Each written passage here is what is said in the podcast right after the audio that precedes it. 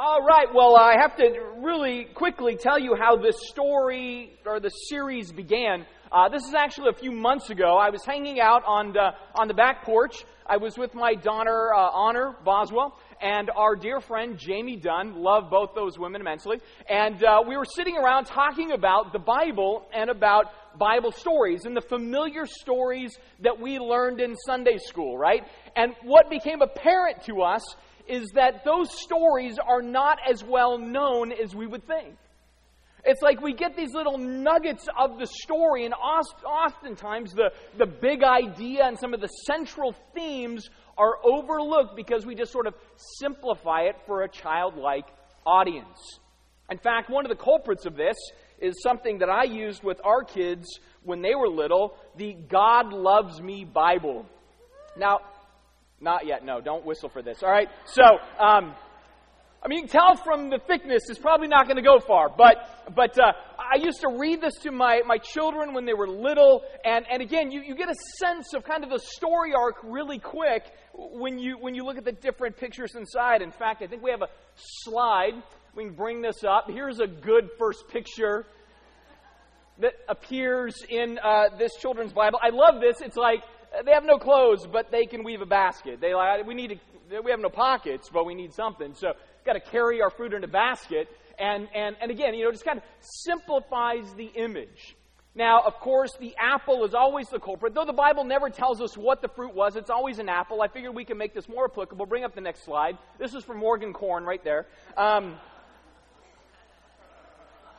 just for you, buddy. All right.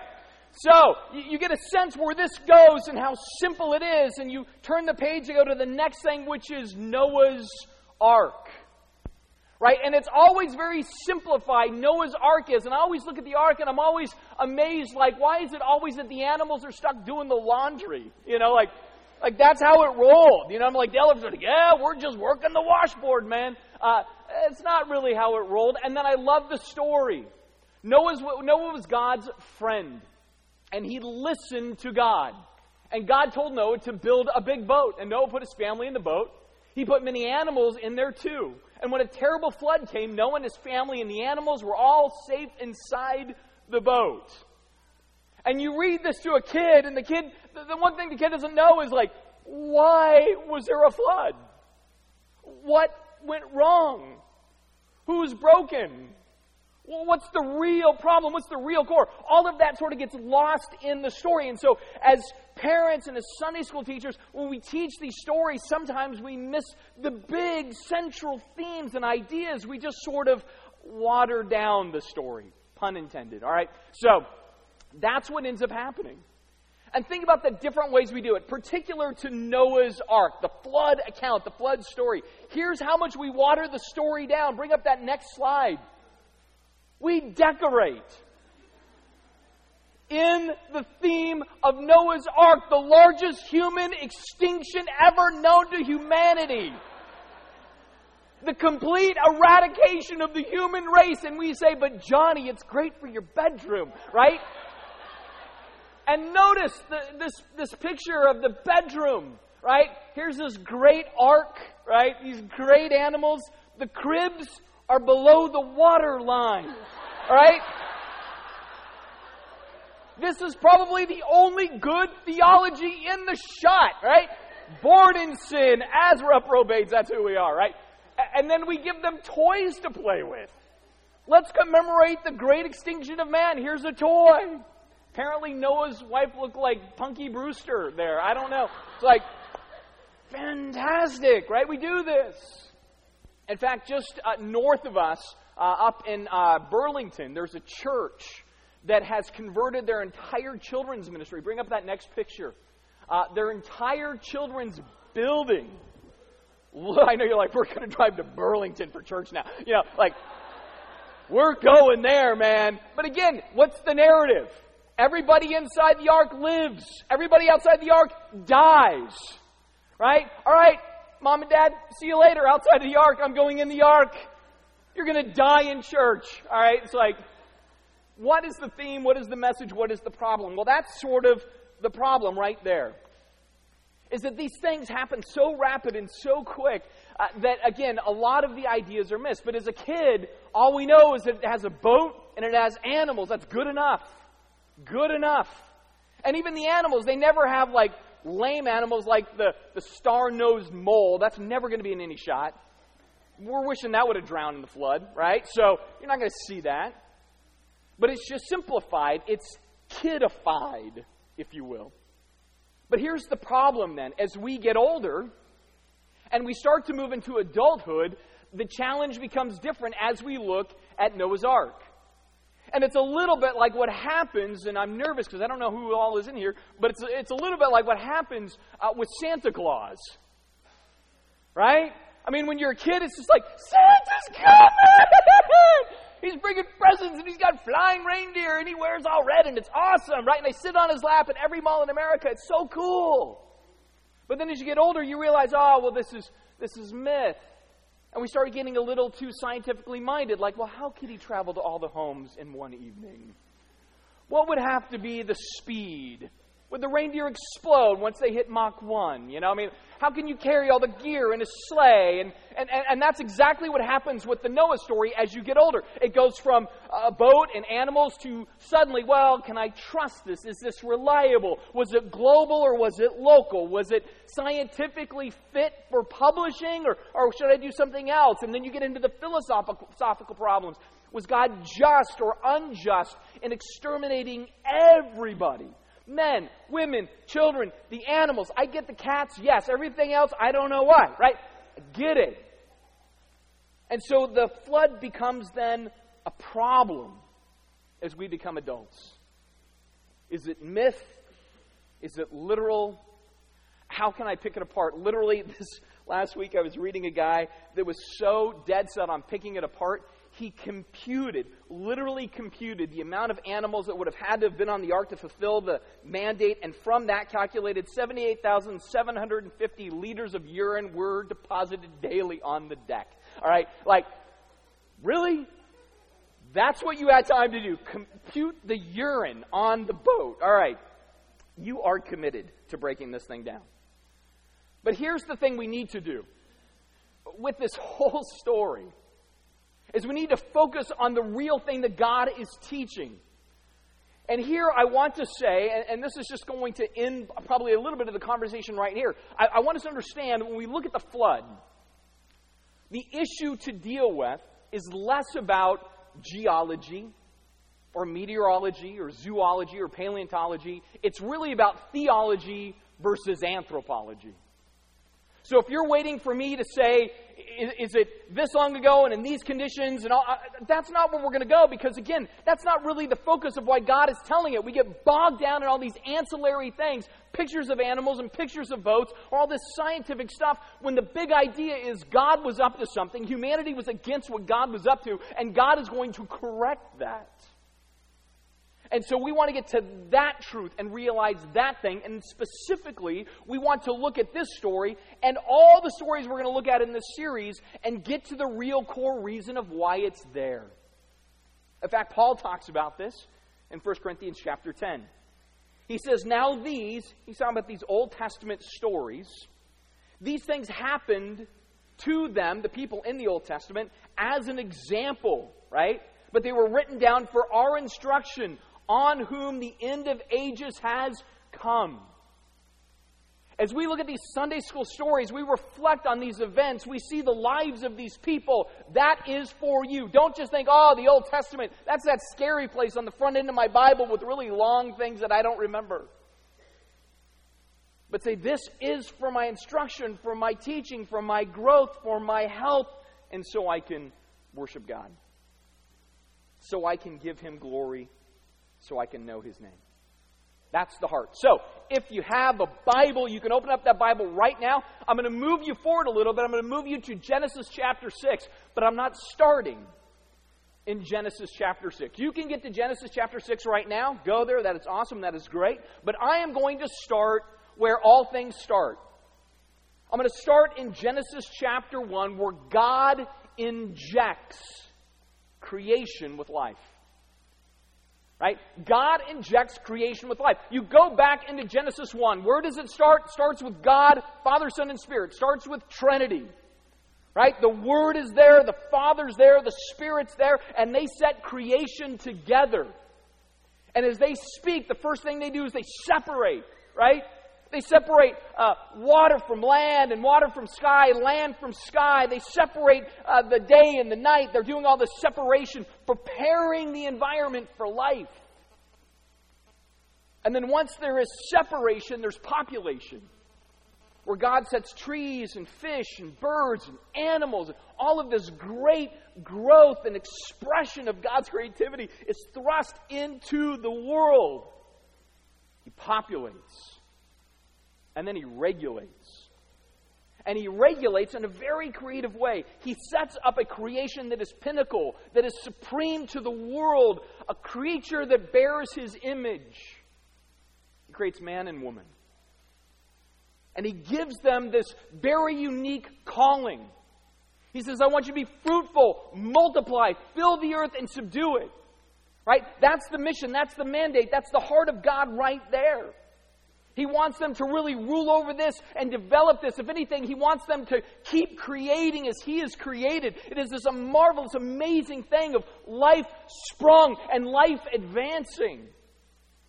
And he says, man, see that periodic table of elements? Use it as a Lego set. Keep developing. Keep expressing. Keep creating. Keep magnifying life. That's what God wants for them. That's their calling. That's their purpose. That's the heart of everything. It was good and very good. And you're not going to understand the flood unless you understand this because, again, it was so monumental, it was so perfect, it was so complete. And yet, for all of that, that pinnacle of creation, man and woman said, you know what? We're not terribly interested in playing by those rules. We don't necessarily want to go down that path for long. And so, while God created by injecting life, the creation rejects God with death. And that's Genesis 3 through 6. First starts with that same creation of Adam and Eve who bear the image of God. They say, No, no, you're holding out on us. We want to be like God. You didn't make us fully like you. And, and so we rebel. We're going to eat of this tree that we're not supposed to eat of. And so they consume it. And with that consumption, there's instant separation. Remember back in Genesis 1, God separated for good things. By Genesis 3, the humans are separating for bad things. So their marriage is going to be separated. That's why some of you got an argument on the way to church where you could worship God, right? Because marriage can be separated. And the union with God was separated, which is why sometimes we sit, even in church, singing songs while our hearts are distant and empty. Certainly, if you don't know Jesus, you're massively separated from God.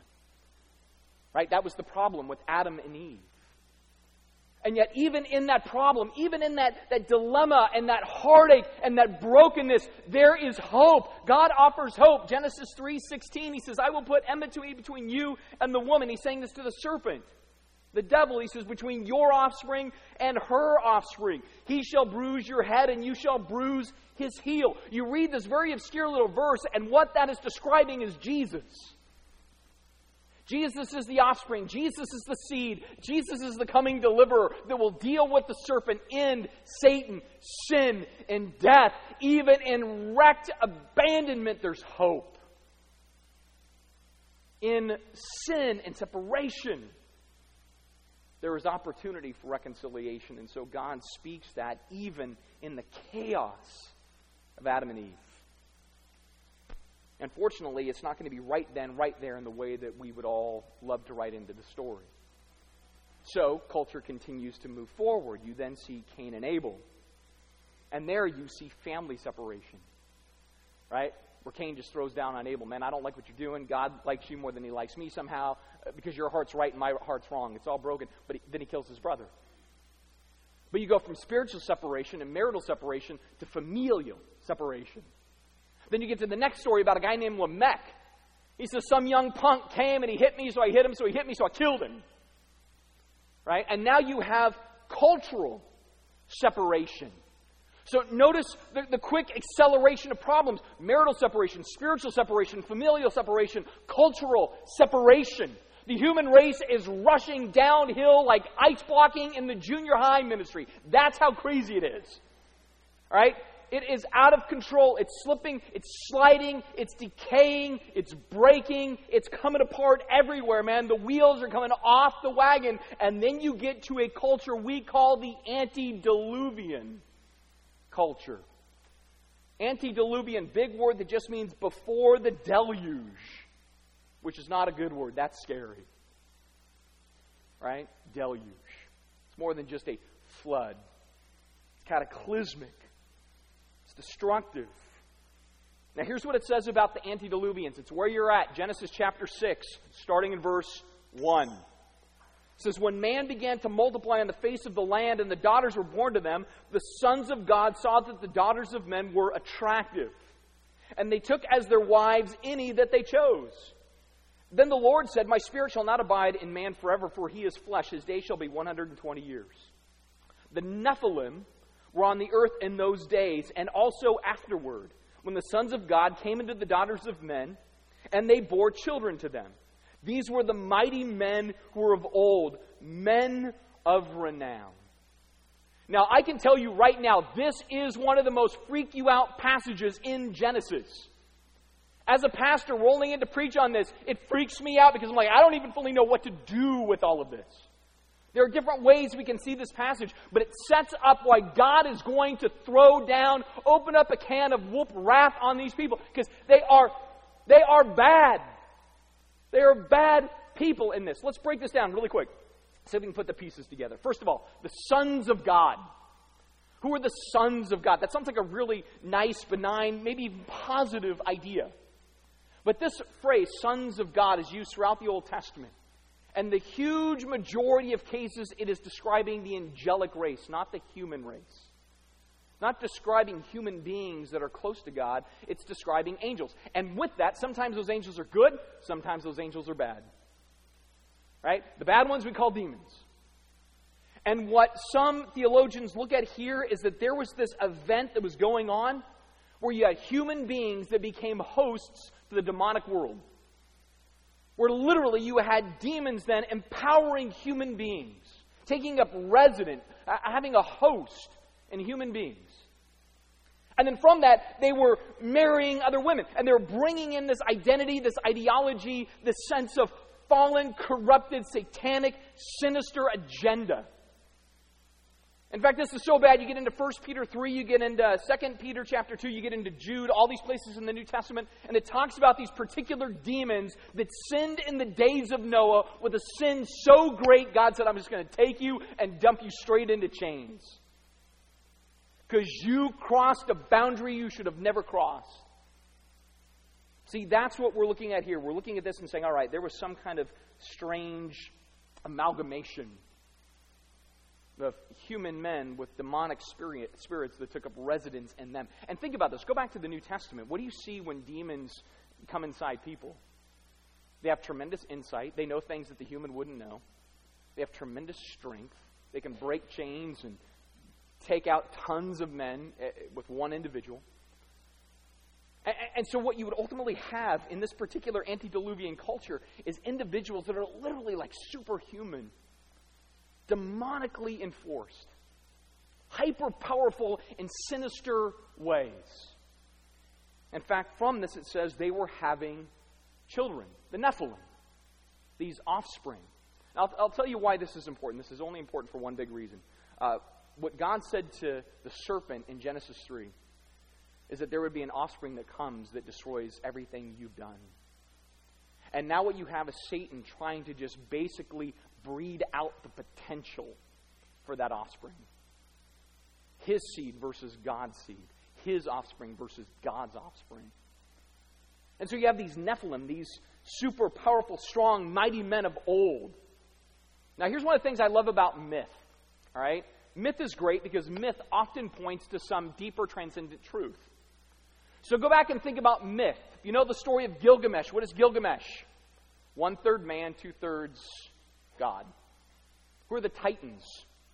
Half men, half gods. The gods are always coming down to procreate with the women, so to speak. Even if you're like, I, I don't, man, I don't do that kind of literature. If you saw 300, you get it. Right? Xerxes. Hello there, Leonidas. Yes, I am a god. No, he's, he's a punk, but, you know, he thinks he's a god, and he's bigger and stronger and faster and more powerful than all the human beings. Again, all these things emanate from myth, but as we find so often, myth usually emanates from some deeper truth. And so you'd have these people, again, these super being type people. Tremendous strength, tremendous insight, tremendous power. And then they live long. I mean, imagine, think about your own life. Imagine what you could do if you lived to be 800, 900 years old. What you could create, what you could dream up. Uh, you know, people always talk about that. I, I just don't have enough time in life. Well, these people had tons of time. So that strength, intellect, time. Right? All of this stuff is at their disposal. And so, this is what God is dealing with. In fact, just as a freebie, because you came, if you look at all global cultures, you'll notice something interesting about them. They all have a flood. Notice they all have a flood in their stories, in their mythology. And before that flood, it was a uniquely powerful, technological, advanced culture. Atlantis, the, the environment of Gilgamesh, whatever it is. It's like, it's like there, there's these truths embedded in myth. Well, this is the culture you're looking at. Those are the problems, those are the conditions. But, but here's the real thing you have to get to.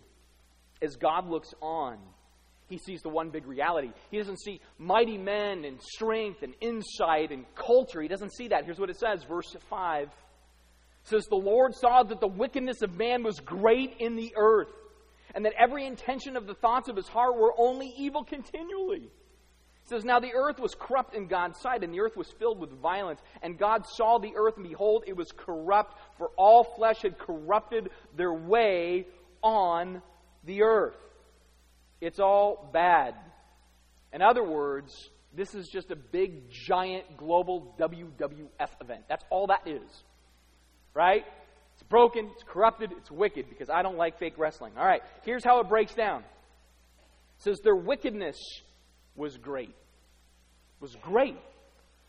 I mean, it's just, you know, they, everything that, that they even dream up, they want to do. I mean, that's not even what it says, right?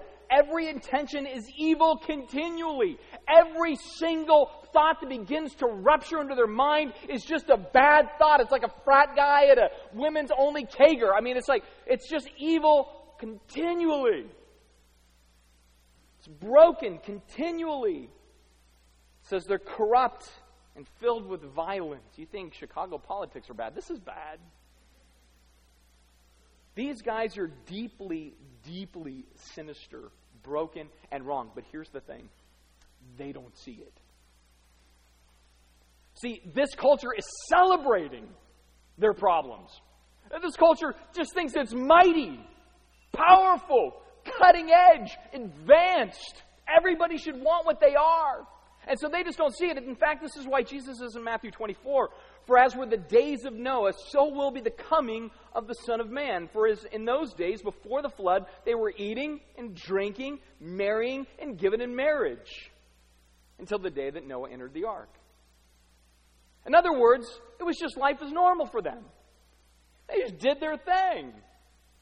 They just kept chilling, hanging out, no big deal. Because here's the thing you have to know sin first blinds. Sin always first blinds. And then it inverts your values. Where good becomes evil and evil becomes good. Right becomes wrong and wrong becomes right. I mean, this is how deep it had gotten. And, and I look at that and I go, you know what? In some ways, that's, that's uniquely becoming true for our own culture. I mean, just stop and think about it. Think about how, within the context of our culture, and it's not everywhere, but in this strange sort of way, in the context of our culture, there's actually debate, an actual debate that you could see on cable news that will debate whether porn is art, but a nativity is offensive. I mean, honestly, just think about that. I mean, forget your Christian faith, even. That anything of a relatively religious, benign nature is considered offensive. But porn can be protected as art, is what happens when a culture goes blind and inverts. Or change it up a little bit more. Think about this. Uh, think how often violence sells, but peace doesn't sell. Not in the same way. I mean, there's no video games where I get to play just going around passing out bread to the poor, right? You know? That just doesn't happen, right? Instead, no, my game I get to play is I get to steal somebody else's car, beat them up, shove them out, drive down the road, hit as many people as possible. Yeah, it kind of hurts suddenly, doesn't it? Think about how often we are vocal about those with power, but we are silent when it comes to the powerless. I mean, you think that's the place we would be loudest, is with the powerless. No, we get mad about those with power. Those with financial power, those with political power, those with media power. That's what we get all fired up about, while the powerless have nobody for them. Such as the days of Noah. We voice our gripes, but sometimes we're silent about our gospel. It's this weird thing because, again, you, you look at what it says in the New Testament, it's like we're just sitting back, eating and drinking and giving in marriage, having families. And the Bible says, oh, don't you know, though, that the days are evil and the time is short?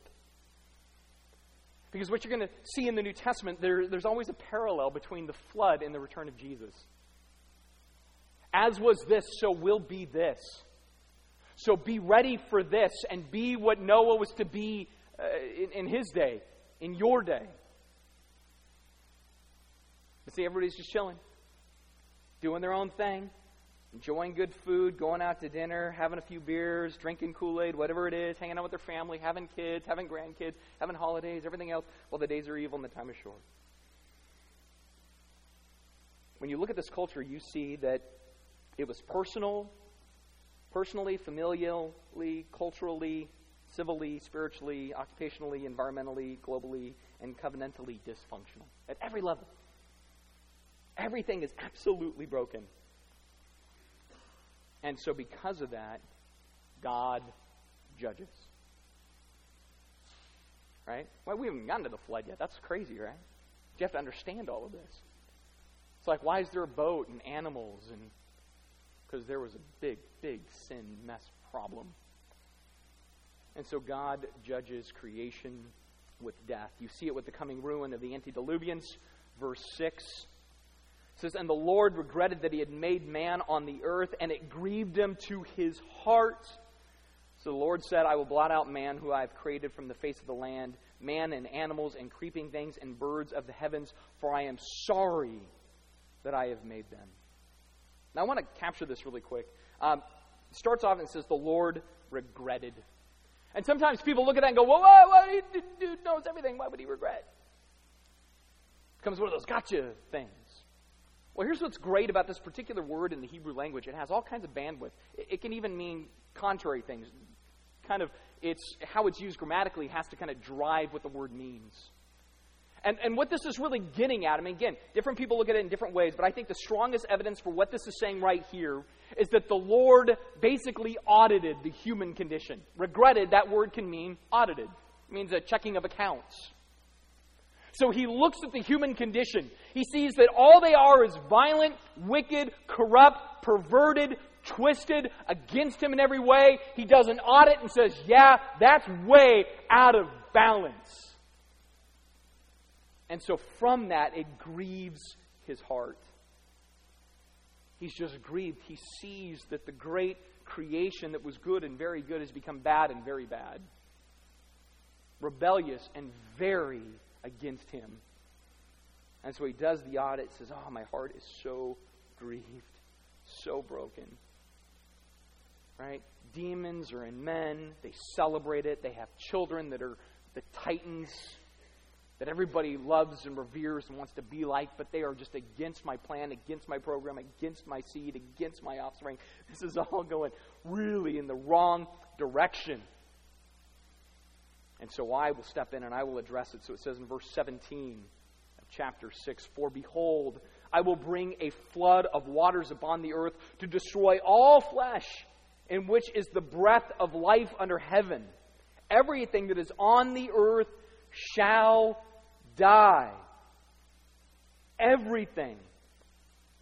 God basically says, All right, my plan is the offspring that will destroy the enemy. The enemy has come in and he's pumping out offspring everywhere. He seeks to disrupt my plans. So, what I'll do is I'll step in, I'll destroy everybody. Everybody. So that nothing is left. The big idea here is just be Team Jesus. All right, you're going to do way better. If you're not Team Jesus, boy, that can go all sorts of directions. And this whole culture has gone the wrong direction. So God says, It's over. I will destroy them all. Now, some people look at this, and the question comes up well, is that just judgment? How is this fair? How is this right? How is this exactly uh, God's best? I mean, really, is it fair that God would say, enough's enough? I'm going to wipe them out. Well, go back to the story arc. Let's look at this a little bit. First of all, you, you see that there was Seth. That's Adam's replacement kid, right? So Abel dies, yeah, Seth. And it was during the life of Seth that people began to seek the Lord. So we're not talking about a culture that hadn't heard about God. No. As soon as the fall happens, people leave Eden. There's a pretty quick reboot on, hey, we should seek God. Again, Team Jesus. They didn't know the name Jesus. But the second person that created everything, that's the guy they needed to follow. So they see Jesus. Then you have another guy, Enoch. This is Noah's granddad, his grandpappy, if you will. Right? And he also began to warn his generation. He began to tell them, whoa, wait, there is a God in heaven, and you are not following that God. You are turning against that God. You're getting rebellious in light of what God has said and done. And then here's the crazy thing Enoch's just preaching, you need to repent. Then one day he just goes, David Copperfield, man, he just disappears. And I would think if somebody was saying, repent, repent, repent, poof, I would repent. That got my attention. But they don't seem to repent. So then Noah rolls in, and it says in 2 Peter 2 5 that he was a preacher of righteousness in his generation. It's interesting, actually, in Genesis, uh, you never see Noah speak once. That's just a freebie again for showing up. You never see one single word spoken from the mouth of Noah, not one. But in 2 Peter, you see that he preached righteousness. He, he told people what they needed. But let me help you here. Seth somehow spoke. Enoch spoke. Noah spoke. And the bottom line no one wanted it. No one wanted it. Instead, they rebelled against God and spoke against Him. Jude, way into the New Testament, speaks about this. Jude 14 through 16. It says, It was also about these that Enoch, the seventh from Adam, prophesied, saying, Behold, the Lord comes with 10,000 of his holy ones. He's telling them, a couple of generations before Noah, God is coming. And not with your little demonic fallen angels. He's coming with his angels. You think your Nephilim are tough. You've seen nothing yet. 10,000 holy angels empowered by the Most High. You better repent. He says he's coming to execute judgment on all and to convict all of the ungodly of all their deeds of ungodliness that they have committed in such ungodly ways. He says, and of all the harsh things that ungodly sinners have spoken against him. Ungodly sinners are awesome at speaking against God. And while we may go, oh, come on, man, it's just words, freedom of speech, First Amendment, God doesn't see it that way. God isn't into, oh, yeah, let's just go ahead and have a, a healthy banter of I cut you down, you cut me down. That's going to go great. No, no, God takes it real serious when this antediluvian culture is speaking against him in ungodly ways with ungodly things. And so he says, man, you, you just, you don't want it like the old joke I sent the boat, I sent the plane, I sent the helicopter. It's three guys. You didn't want any of them. So is God just? Yes, He's just.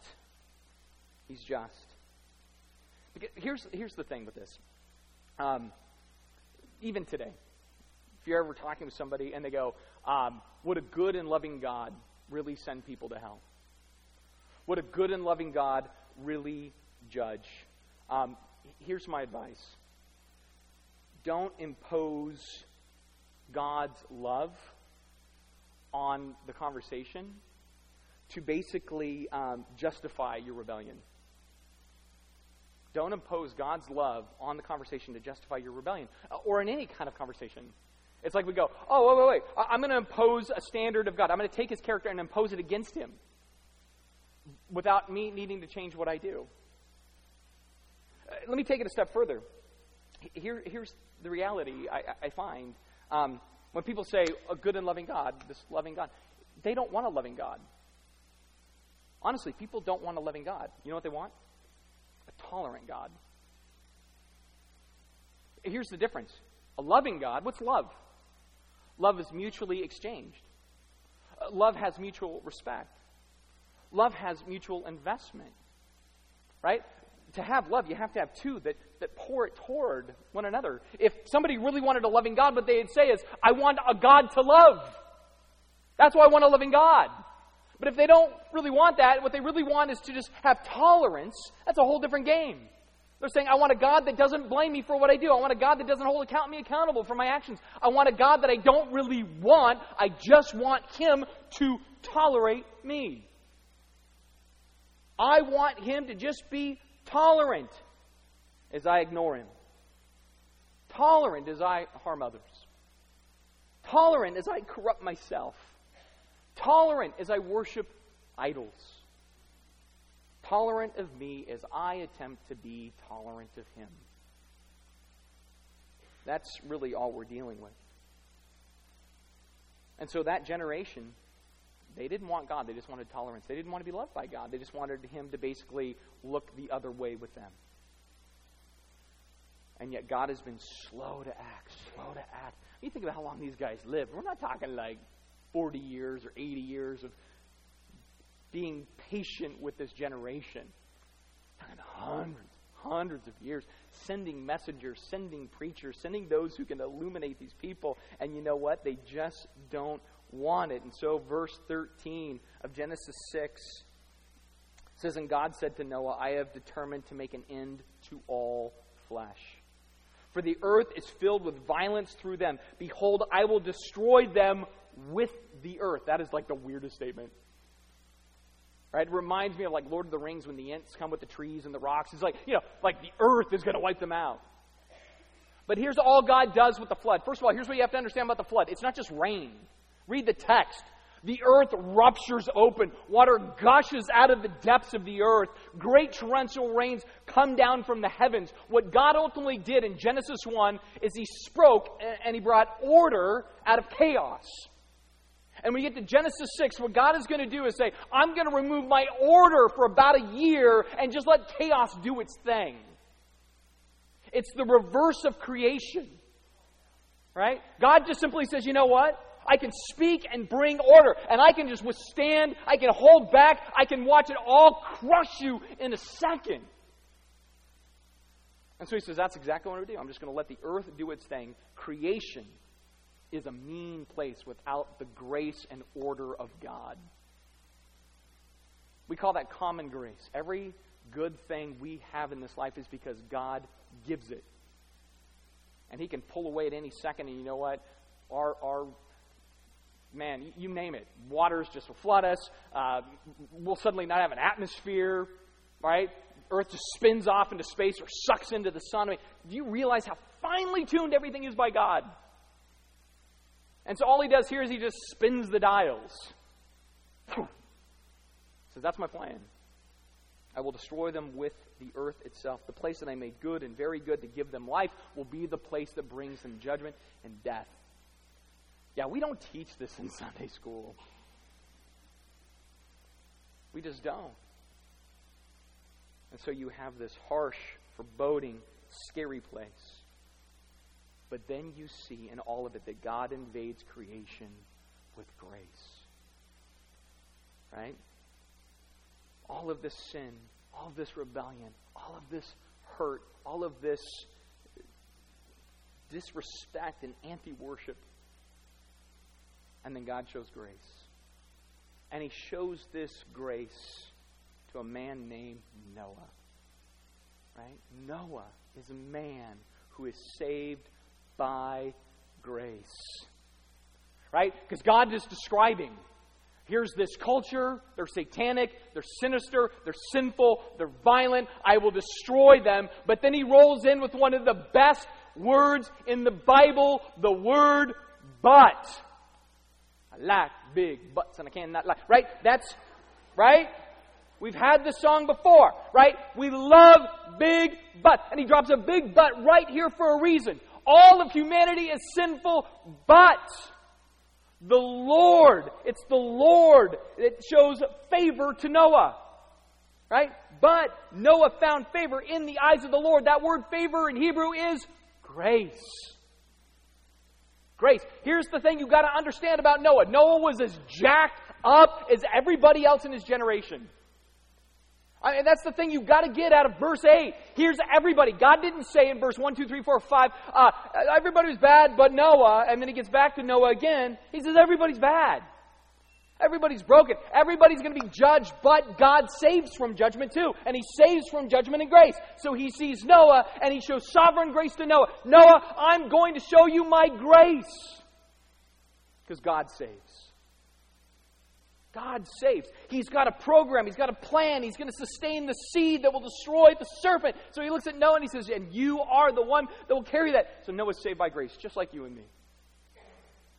We are saved by the grace of God. We are saved by God saying, I'm going to invade your space. I'm going to change your thinking. I'm going to disrupt your heart. I'm going to pull it out, put a new heart in. I'm going to do some work in your life. That is God saving by grace. That is God opening your eyes and causing you to go, oh, wait, I have rebelled. I have been sinful. I'm kind of, in a lot of ways, uh, just like that generation before the flood. Maybe not as evil, bad, wicked. Hopefully, you're not dating a demon. That would be awesome, right? Hopefully, your kid isn't the offspring of a demon. Freaky. Um, but still, we're all sinful, under judgment. Wrath is coming. And then God intervenes in grace.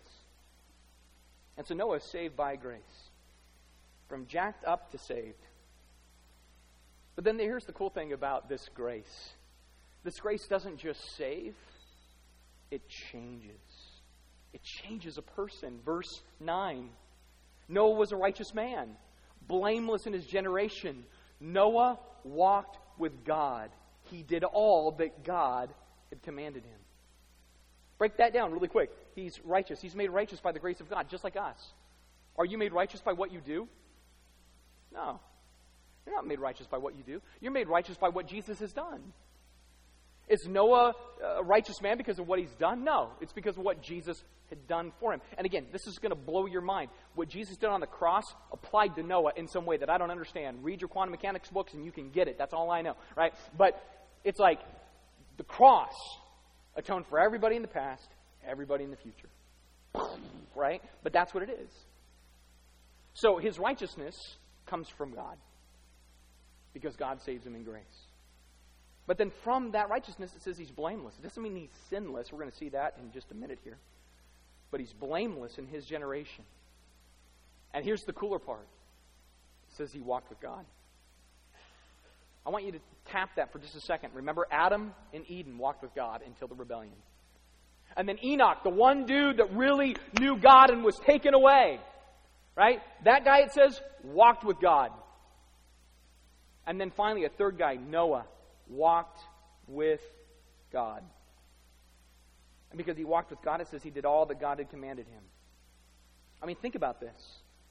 He had to sustain a building project over a long period of time. He had endurance in his obedience. It was a, a great inconvenience, so he had determination. It was a great cost, so he had conviction. It was with impossible odds, and so he had tenacity. And it was the promise that came from an invisible God, so he had faith.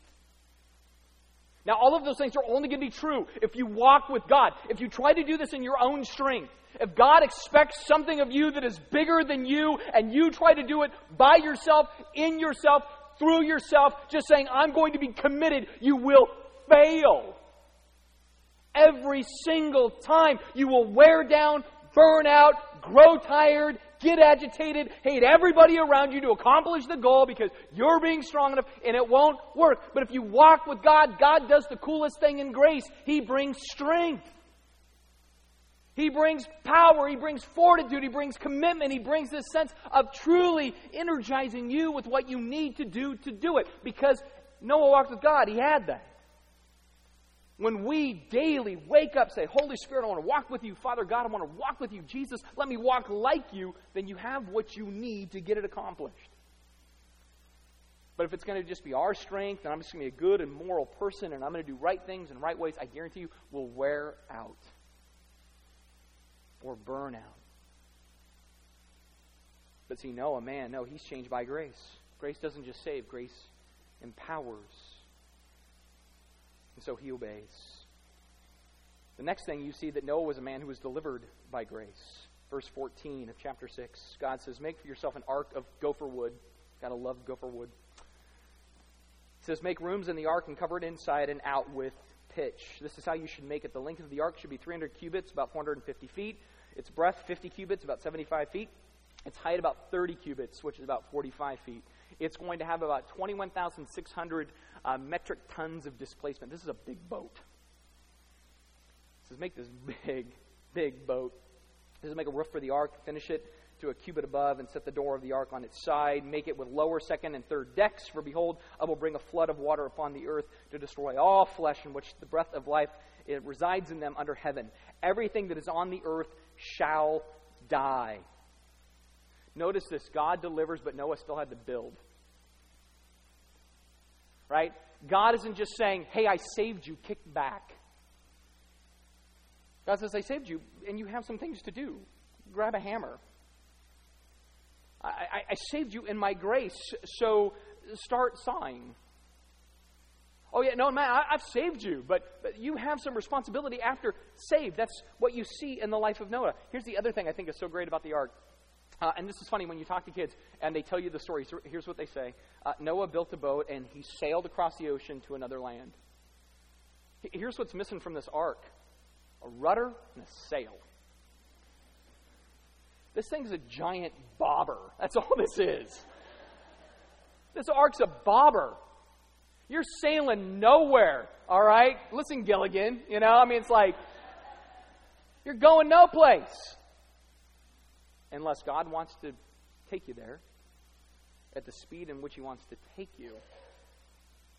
This is another great lesson we can learn from Noah. It's a lesson that Noah would really have to rely on. That, you know what? He's not a skipper at all. He's not. He's just a dude in a dinghy, right?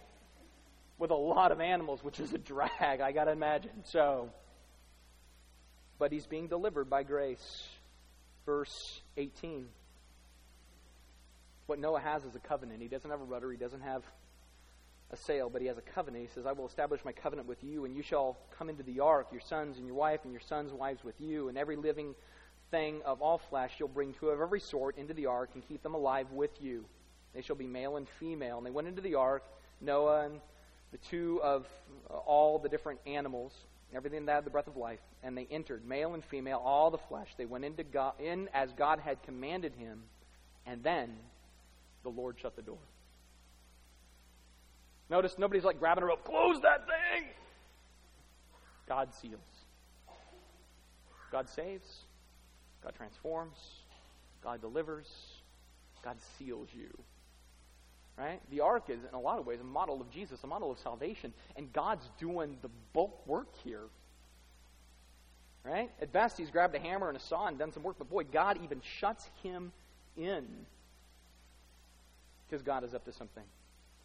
And then it hits, right? Rain and rush. The skies drop, the earth ruptures. For 40 days and 40 nights, God just pummels the planet. And then after 40 days and nights of just solid descent and ascent, it stops. And for 150 days, you know what you have? A bobber in an ocean with nothing but bloated carcasses all around you. Glorious. You think it smells bad inside. You go outside to get a whiff and you're like, I'll go back inside. Those things are at least alive, all right? 150 days of nasty. Verse 22 of chapter 7 says, Everything on the land and whose nostrils was the breath of life died. He blotted out every living thing that was on the face of the ground. Only Noah was left and those who were with him in the ark. Judgment. But like I said, there's salvation in the context of judgment. Chapter 8, verse 1. But God remembered Noah. Now, it's not like God remembered, like, oh, I forgot I had taquitos in the oven. That's not, it's not, you know, sorry, I got busy. You know, Jesus and I were chilling, building another planet. You know, it wasn't like that. It was like, what this is saying is, uh, God was coming back around to fulfill his deliverance. So he extracts Noah from the equation. He doesn't remove him from the planet. God is not going to remove you from your problems always, but he will hold you in the context of those. He can hold you sway in the storm, but he doesn't always remove you from the storm. Is that true? Noah goes through the storm, but he's protected. He's shielded. Right? Storm's over, 150 days stagnant, and then God remembers Noah. And then it says a wind blows. Right? Go back to Genesis 1. The, the Spirit, the wind was hovering over the face of the waters, and God began to bring order. Right? So here again, the Holy Spirit is there bringing order. The winds are there to bring order. And the waters begin to subside. The cleansing flood that brought judgment begins to subside as they are inside the ark. Now, this takes another 150 days just to subside. Imagine that road trip. Are we there yet? Are we there yet? Are we there yet? You know, it's like, that's, that's a rough road trip, right? 150 days of that. But then the ark finally comes to rest on soil, and did they get out? No. They still have to wait. I mean, they're still waiting around, right? It's like being stuck in your airplane that's landed at the airport of your destination. But you're like, the terminal's right there. And like, we're sorry, but you know what? It's still going to be 30 minutes because they haven't pulled out yet. You're like, come on, it's right there. I got to imagine he's like, the ground is three floors below me. But he has to wait. Lesson God doesn't always move at the pace that you want, but the pace you need. And so, Noah waits. But then finally the day comes and Noah emerges from the ark and he emerges as a man who is worshiping in grace. He's worshiping in grace. It says that Noah built an altar to the Lord and took some of the uh, took some of every clean animal and some of every clean bird, and he offered the burnt offering to the Lord. And the Lord smelled the pleasing aroma. And the Lord said in his heart, I will never again curse the ground because of man. Right? Noah was a man saved by grace, turned into a righteous man that was a blameless man that walked with God, did all that God had commanded him, and he steps out of the boat, and the first thing he does is not build a house, take a picture, load up the family, and go checking around someplace. He worships. After hardship and salvation, he worships. But here's the interesting thing God says, I will never again curse the ground because of man. For the intentions of man's heart is evil from his youth. You could even say, even though the intention of man's heart is evil from his youth. Um, here's the weird thing the flood did not get rid of all sin. God says, I'll never do it, even though man is still born sinful. I will never destroy again, even though they are going to be born corrupted. He says, No, I won't do that. Neither will I ever again strike down every living creature as I have done. For while the earth remains, seed time and harvest, cold and heat, summer and winter, day and night, uh, it will never cease. God says, I won't wholesale bleach the planet ever again, but I will keep balance. Go back to chapter 6 when he says, I regret. I did an accounting practice. I see that it's out of balance. What God will do from here on out is keep balance. God will keep balance by lowering the age of everybody. Nobody's going to go on for 900 years and be really, really creative with their sin. He says, I'm going to cap that. You're going to see later he's going to cap it by not letting all of humanity congregate together, but we're going to have different nations, and those nations sometimes are going to work together, and they're sometimes going to war against each other. That's a part of the balance that God maintains. There's going to be crop, there's going to be famine. It's a part of the balance that God maintains. He's keeping our human evil contained by some of those hard things that we experience, by some of the divisions that we face. You go, well, does that sound like grace? It may not be grace, it's mercy. We call it common grace, but what we mean by that is mercy. And so he's worshiping in grace. Says in chapter 9, verse 1, I'm going to move really quick because I know I'm going late here. Uh, and God blessed Noah. All, all the other messages won't be long, as long as this, but we had to build a whole ark here. Get it? All right. Um, and God blessed Noah and his sons, and he said to them, Be fruitful and multiply, fill the earth. And you be fruitful and multiply, increase greatly in the earth and multiply in it. Doesn't that sound familiar? Did you even know that was there? Like, you know, like, if I would have said that to you, like at the beginning of the message, who said to who, Be fruitful and multiply, fill the earth? You would have said Adam. God said it to Adam. God said it to Noah also. I, I, I love this because it's like, oh, wait, this is like an Eden 2.0. It's kind of like Adam reboot. This is awesome, right? But here's the problem things have changed. Here's what it says, verse 2. It says, For the fear of you and the dread of you shall be upon every beast of the earth, and upon every bird of the heavens, upon everything that creeps on the ground, and all the fish of the sea and into your hand they will be delivered. Like Adam had this thing like, hey man, be fruitful, multiply, subdue the earth. Everything was very peaceful, very calm, very bringing order, bringing order. And here it's like, hey, you need to go do this, be fruitful, multiply, but it's not going to like you much. It's going to be against you, and you're going to find yourself against it because things have changed. Right? He says in verse 4, But you shall not eat uh, flesh with its life, that is its blood for uh, your lifeblood I will reckon to a reckoning. For every beast I will acquire it from a man. Uh, basically, right there, he's saying, "Hey, man, just don't kill road, eat roadkill raw or something." It's like he's like, "Don't, don't become barbaric. You don't want to do that." And then he goes on and says, "Hey, and then when it comes to human beings at large, man, don't tolerate murder. Right? Don't do that because they bear my image. They have my copyright, my trademark. Don't let them do that." If they take my image from one, you take them. Again, it's not the same as Eden. It's kind of Eden esque. It's sort of Eden 2.0, but it is different and it is difficult. And it's about God maintaining balance. But then he symbolizes the covenant. Verse 8 of chapter 9. Then God said to Noah and his sons with him, Behold, I establish my covenant with you and this offspring after you.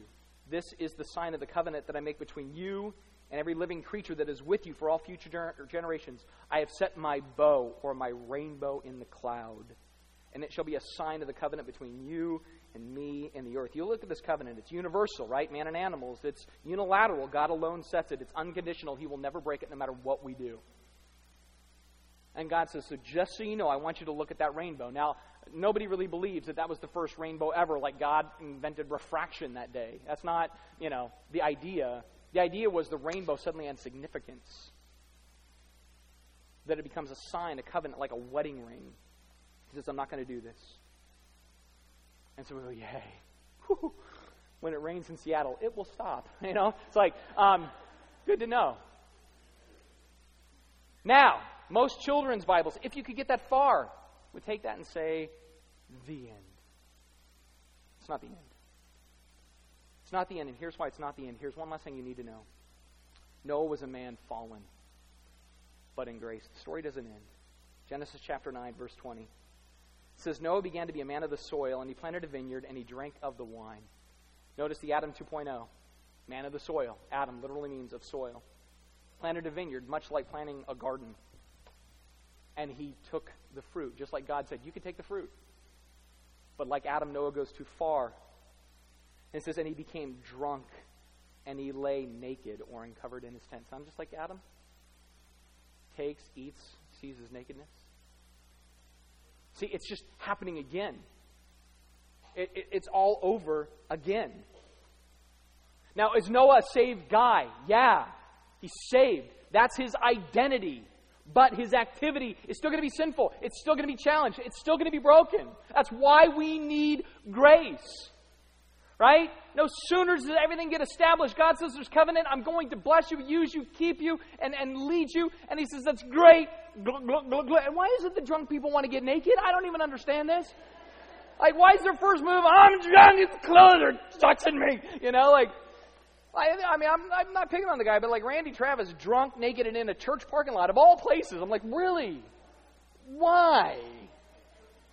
I mean, go to Denny's or something. I.